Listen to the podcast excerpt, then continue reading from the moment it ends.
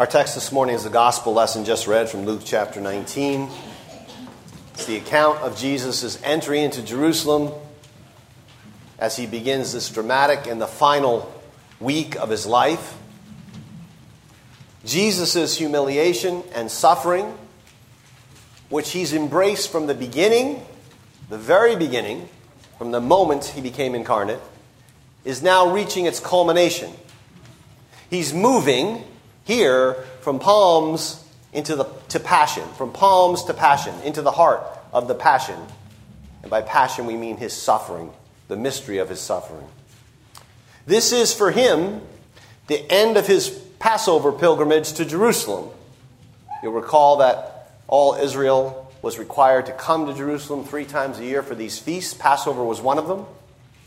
For Jesus, he starts the pilgrimage in the northeast part of the country, up in Galilee. And his band of disciples have been walking through the Judean desert and climbing the whole time, altitude wise. And the last leg of the journey, just before our text, starts at Jericho, which is a thousand feet below sea, sea level in the Jordan River Valley, east of Jerusalem, the lowest city in the world. And verse 28, this is Luke 19, verse 28, tells us that Jesus is going on ahead, leading them as they go up to Jerusalem. And near the very end of this journey, you have to climb the Mount of Olives. And now, the Mount of Olives is itself charged with all of these associations concerning the appearance of the Messiah. Zechariah 14 says the Mount of Olives is the place where the feet of the Messiah will be seen. So they draw near to Bethphage and Bethany. At this point, they're one mile from Jerusalem. One mile. Bethany sits on the east side of the mountain, on the Jericho side. And once you pass Bethany, you're ready to sort of crest the summit of the mountain and then Jerusalem. The beloved but apostate city comes into view immediately. Then down the bottom of the mountain, is the Kidron Valley. And across the valley, sitting on a little hill of its own, is Jerusalem. Now, it'd be very exciting, exhilarating to get to this point with a group of people on pilgrimage. It's springtime. The city is swarming with pilgrims from all over the world, from all over the empire, hundreds of thousands ready to celebrate Passover. And for Jesus, who really is choreographing this whole scene in our text, who's staging a little drama for us, this is a key moment in his mission. Up till now, in the Gospels, he would often tell people not to disclose who he was. Right, you'll read the Gospels and you'll see that repeatedly. Scholars call this the messianic secret. He keeps his messiahship sort of close to the vest secret. And now, coming to the end, he takes this very deliberate, very self conscious step in public to say to the city and to say to the assembled worshipers from around the world, I am the Messiah. I am the King of the Jews. That's what he's doing in this text. So we'll look at it under two headings. They're there in the back inside of your bulletin Palms and Passion. Palms and Passion. So, first, the Palms. Jesus tells two of the disciples to go into this nearby village, find a colt, a donkey on which no one has ever ridden. They're to untie it, they're to bring it to him. It's a strange way to choreograph the scene, but it has an important cultural background. The background here is something in the Roman Empire known as the Angaria. And that was a kind of postal system that the empire had for royal dispatches, to send messages or to shuttle dignitaries around from one place to another, usually on horses. Not always, but usually. And the supply of the horses or the animals by the public was mandatory, right? It wasn't optional. And the privilege of using the angaria was extended to rabbis. So, as weird as it sounds to us, Jesus' commandeering of this animal here is not that unusual. So, verse 31 says, uh, Jesus tells them, If anyone asks, Why are you untying it? you shall say, The Lord needs it. As a rabbi under Roman law, he has a right to the animal. Nevertheless, he respects the earthly owners of the beast and he gives them a reason, an explanation, something that functions here a lot like a password, like a secret password. The Lord has need of it. You can see in the text that everything follows perfectly. It happens just the way Jesus said it would happen. The owners of the colt say to them, Why are you untying the colt? And Luke gives us a little important play on words here because the word for owners of the cult is actually lords. When the lords of the cult say, Why are you untying it? Jesus' disciples follow his instructions and they say, The Lord has need of it. And so Jesus is presenting here himself as the Lord of all things, all creatures. He's the owner of the donkeys on a thousand hills. They are the lords of the cult, but he's the Lord of all things. This is one of the things that shows forth his divinity in these narratives toward the end of his life in the Gospels. This sort of sovereign self possession, the serenity he has in the midst of the storm that's swirling around him. And that is what's going on here. He's the Lord of heaven and earth. And so the disciples start to throw their own cloaks on the colt, apparently creating some sort of a makeshift saddle. But the symbolism here is much, much deeper. If you go back into the Old Testament, in 2 Kings 9, there's a king, Jehu, he's anointed, and the people place their garments under his feet. So that's being evoked. The people here are publicly acknowledging Jesus as the messianic king. Yes, the people are, have a sort of garbled and confused and unclear understanding, but their basic instinct is right. That's what they're doing with the clothes. And th- this becomes clearer uh, down at the end of verse 35, where we're told that the people put Jesus on the donkey. He doesn't mount it himself, he's enthroned by the people. And they go along, they spread their clothes on the road as well, a sort of cheap, makeshift red carpet, if you will. A very atypical pathway for Israel's king.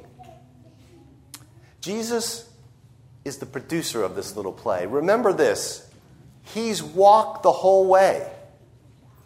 You know, dozens, couple of tens of miles, 20, 30, 40 miles. He's walked the whole way. There's absolutely no physical reason for him to ride in the last mile. In fact, they had climbed the whole way on foot, and now it's on the visible descent into the Kidron Valley at the base of the city that he decides he's going to ride. It's curious. But Matthew and John tell us explicitly why he did this. It's a stage drama. He did it, they say, to fulfill the prophecy of Zechariah chapter 9. Behold, your king is coming to you. We saw it in our call to worship. Sitting on a donkey. So, this is a kingly scene, it's a messianic scene. But it's not typical worldly kingship. Right? Victorious kings, the dignitaries of this age, they ride in on war horses, right? not rented donkeys. So, Jesus is publicly here taking on the mantle of messianic king, but he is, as we've seen over and over again, redefining what that kingship means. They expected a militaristic Messiah that would slaughter their enemies, remove the Roman yoke, and instead they're getting this. They're going to get this lowly, suffering servant who comes proclaiming peace. But it's important to make some connections here This is a prelude to what we will see on Good Friday. Enthroned on the donkey, he shall be enthroned on the cross. Sometimes this scene is called, I think incorrectly, Jesus' triumphal entry. As long as you understand that the word triumphal there is ironic. It's a sort of a triumphal entry, a sort of inverted form of triumph. Now, Luke doesn't record it, but in the other Gospels, we're told, we know, that the crowd lays down these palm branches in front of Jesus as well as he comes into the city. And palms were used, among other things, they were a sign of the king's triumph. And at the end of the Bible, there's this beautiful passage in Revelation chapter 7 in the heavenly liturgy, in the heavenly Jerusalem, the Jerusalem from above. There's a scene with a great multitude that no one can count from every tribe and tongue and language and nation. They're clothed in white, and guess what? They have palm branches in their hands. Revelation chapter 7. And they cry out Salvation belongs to our God who sits on the throne and to the Lamb. So, what we have here in this text in Luke's gospel, it's the humble, sort of B grade, you know, lowly origin of that glorious scene. Make no mistake, though, that the two, two scenes are connected. This scene is necessary for that scene. It's fascinating how the crowd's instincts here are so profound. What do they do next? They quote Psalm 118. It's a psalm which is also full of messianic overtones. They say, Blessed is the King who comes in the name of the Lord. So they've enthroned Jesus with their clothes, they're mounting him on the donkey, their palms and now they acclaim him as king in the language of Israel scripture from Psalm 118. And right after the verse they cite, Blessed is he who comes in the name of the Lord, Psalm 118 speaks of the sacrifice being bound to the horns of the altar. The palms that are being laid out for this kind of king end with him being bound and enthroned on an altar of sacrifice. The palms lead to the passion, which is our second point. The first thing that Jesus does as he draws near to the city is weep over it. Lamenting, he says, that they have not known the things that would make for peace. This is a very strange kind of conquering king. He comes not only in lowliness, in this sort of, you know, grade B stage production. But he comes weeping. He's done this earlier in Luke's gospel, lamenting over the city. In the prior lament, he says this He says, Oh, Jerusalem, Jerusalem. You know, those are words from our Lord that they evoke an almost inconsolable longing that he has. And I think right here, it's, it's remarkable that Luke puts this scene, which is often left out of Palm Sunday readings. He puts this scene of Jesus weeping over the city as he comes in on the donkey to give us a sort of rare glimpse into the depth of Jesus' love and pity. How does he feel? How does he feel about the bloody city? the one, the city that he himself has pronounced a woe upon. Right? The generation that he has charged with all the righteous blood from the foundation of the world. The city that he describes as the one that kills the prophets and stones those who are sent to her. And the city that is about to do the same to him. How does he feel about that city? He says, How often I wanted to gather your children together. As a hen gathers the brood under her wings. He applies to himself this motherly image of a hen protecting her chicks from danger with her very life. He yearns, even in this hour, to gather them, to say to the enemies of Jerusalem, You can't harm them without tearing my flesh. He wants his life to be given for theirs. And notice this is a steadfast emotional state in Jesus. It's not a passing thing. He says, How often have I had this well up within me to gather you together? It's a very illuminating glimpse into the depths of the heart of Jesus Christ, into his love. But there's something deeply tragic about the way Luke cites it. Because Jesus knows the hour is too late for the bloody city. He says in verse 44 that Jerusalem, having squandered her chance at peace, will be left in rubble. Not one stone will be, will be not thrown down. You know what happens from history, right? Rome devastates the city in 70 AD. And so we have this stark choice, right?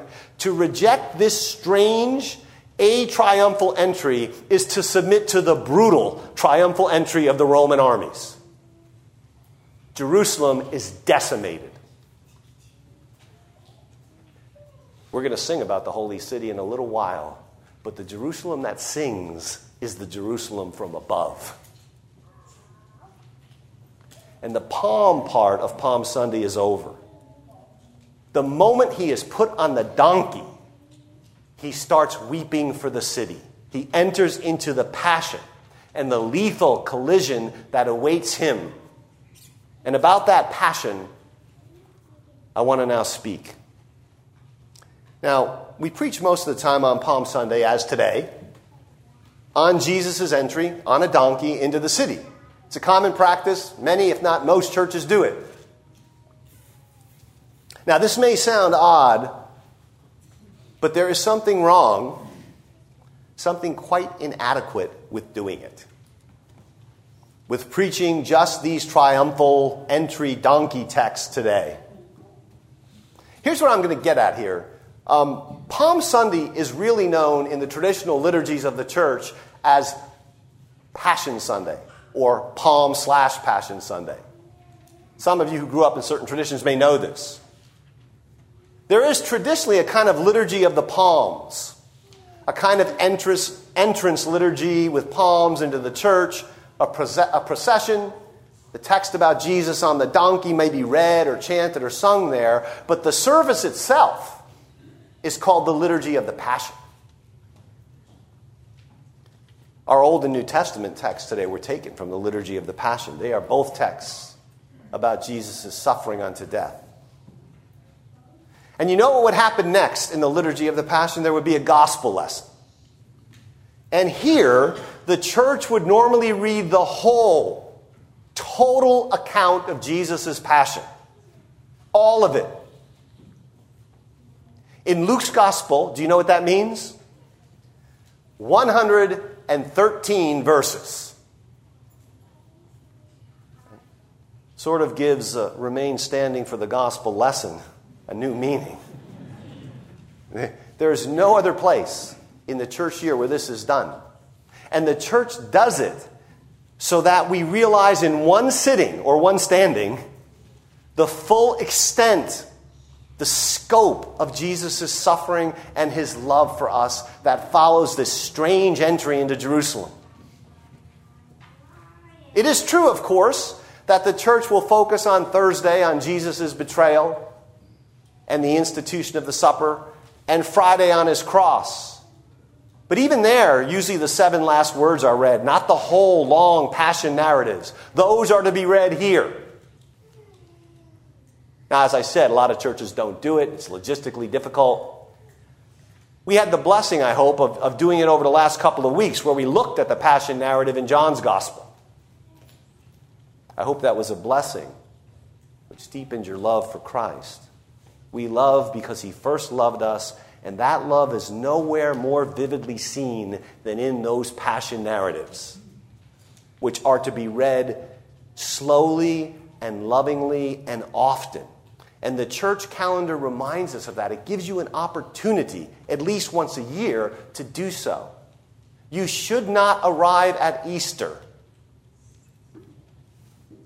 unaccosted by those passion narratives in the Gospels. You should read them.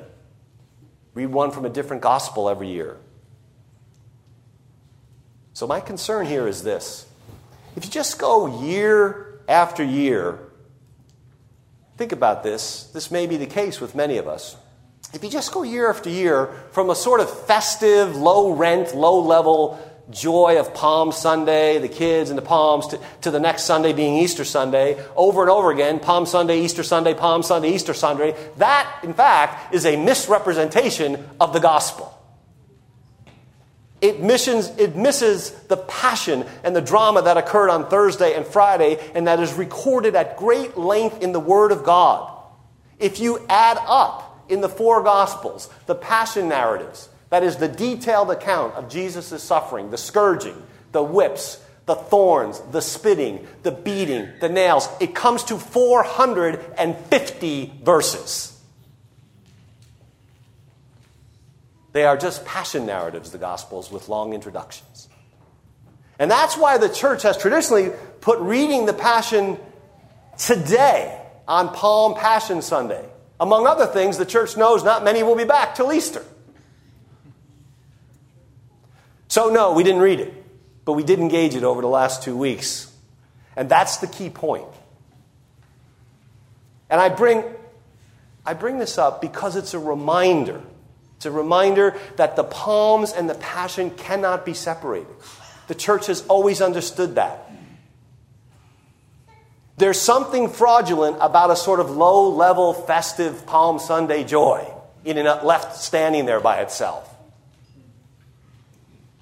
The palms and the passion can't be separated.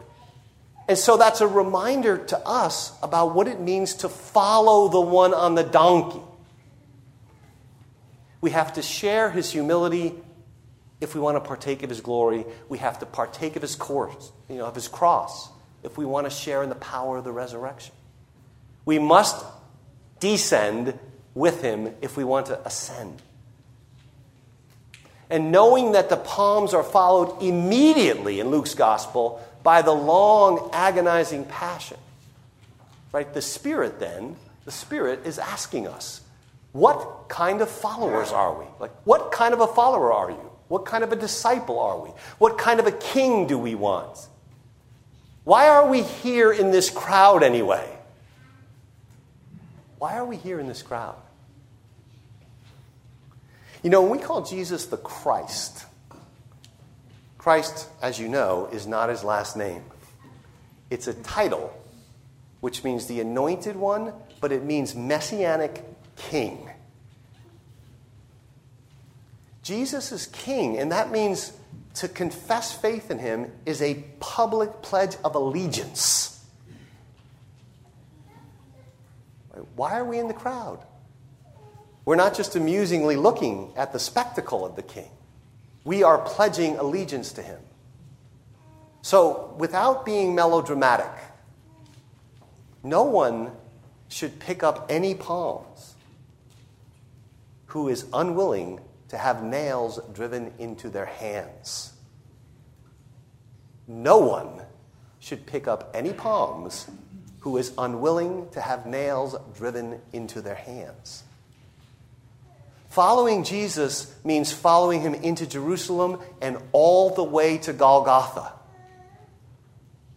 And so this Sunday has always been for Christians in the Christian community a time to take stock and to reconsider the cost of being behind this one in this procession. Remember, on this very journey, to this very scene, Jesus turns around to the crowd. It's just a little earlier in Luke's gospel. And he says this He says, If anyone comes to me and does not hate his father and mother, his wife and children, his brothers and sisters, yes, even his own life, he cannot be my disciple. He can shuffle along in the crowd, cannot be my disciple. Whoever does not take up his cross and follow me cannot be my disciple. Unless we think that that's a, a strange statement, Jesus says something akin to that seven, count them, seven times in the Gospels. So his point is simple and it's bracing. Right? In Dietrich Bonhoeffer's words, the, the famous German pastor martyred under Hitler, when Christ calls a man, he bids him to come and die. And so we must be careful. We must be chastened not to falsify the joy of this day with its odd air of festivity by separating it from the dread of Maundy Thursday and Good Friday. And the palm slash passion combination reminds us vividly of that. Or to put this another way, beloved, how does one get from laying palms in front of this donkey to waving palms in that scene with a great multitude in heaven in Revelation 7? Well, we're told in Revelation 7 who are these that are waving these palms? These are the ones who have made their robes white with the blood of the Lamb. These are the ones who have come through the great tribulation. You get from these palms to those palms by martyrdom,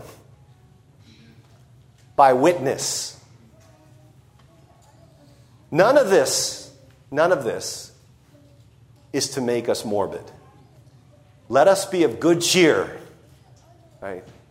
Let us be of good cheer. This sobriety is for us the wellspring of gladness. We are sobered up so we can be genuinely glad because the king who goes ahead of us goes alongside of us. And this king has, in his utter, naked, lacerated body and humility, overcome the world. We are right here at the glory of the Christian faith. When we look at the cross, what we want to say as Christian people reflecting on it is that the worst thing that can possibly happen has happened. Now, there's a lot of fears people have. They think if that happened to be terrible, and if this happened, I'm, afraid of this, and I'm afraid of that, and I worry about this, and I worry about. Let me tell you, the worst thing that can possibly happen in the cosmos has happened. God has appeared among us, and we have killed him. We have spit on him, and we have delivered him over to death. And that worst thing that can possibly happen is the gateway to the grandest thing that can possibly happen. This God has conquered your death, pardoned your sins, opened to you the gift of everlasting life. There's no fear in this gospel. There's no illusions in it either. So let us be of good cheer. Let your heart take courage. Jesus is a kind and a gentle, a patient and a compassionate king. He is full of rich mercy, the same kind of mercy we see him displaying toward the city which is about to slay him. His yoke, that yoke which claims the totality of our lives, that yoke which says to follow me, you have to hate yourself, your mother, your brother, your father, your sister, that yoke is easy. And that burden is light. Right? Sharp as this call to follow and die is, it is a grand liberation for us. Right? It is a monstrous thing to try and be your own God. It is a burden you cannot bear. So, taking up one's cross and following Jesus is an end to weariness, and it's an end to heavy burdens. It's the beginning of rest. So, let us be of good cheer, rejoicing without illusions joining the crowd to say, Blessed is he who comes in the name of the Lord. Let us be of good cheer because you are destined to wave palms in the heavenly multitude and say, Salvation belongs to our God who sits on the throne and to the Lamb. Amen.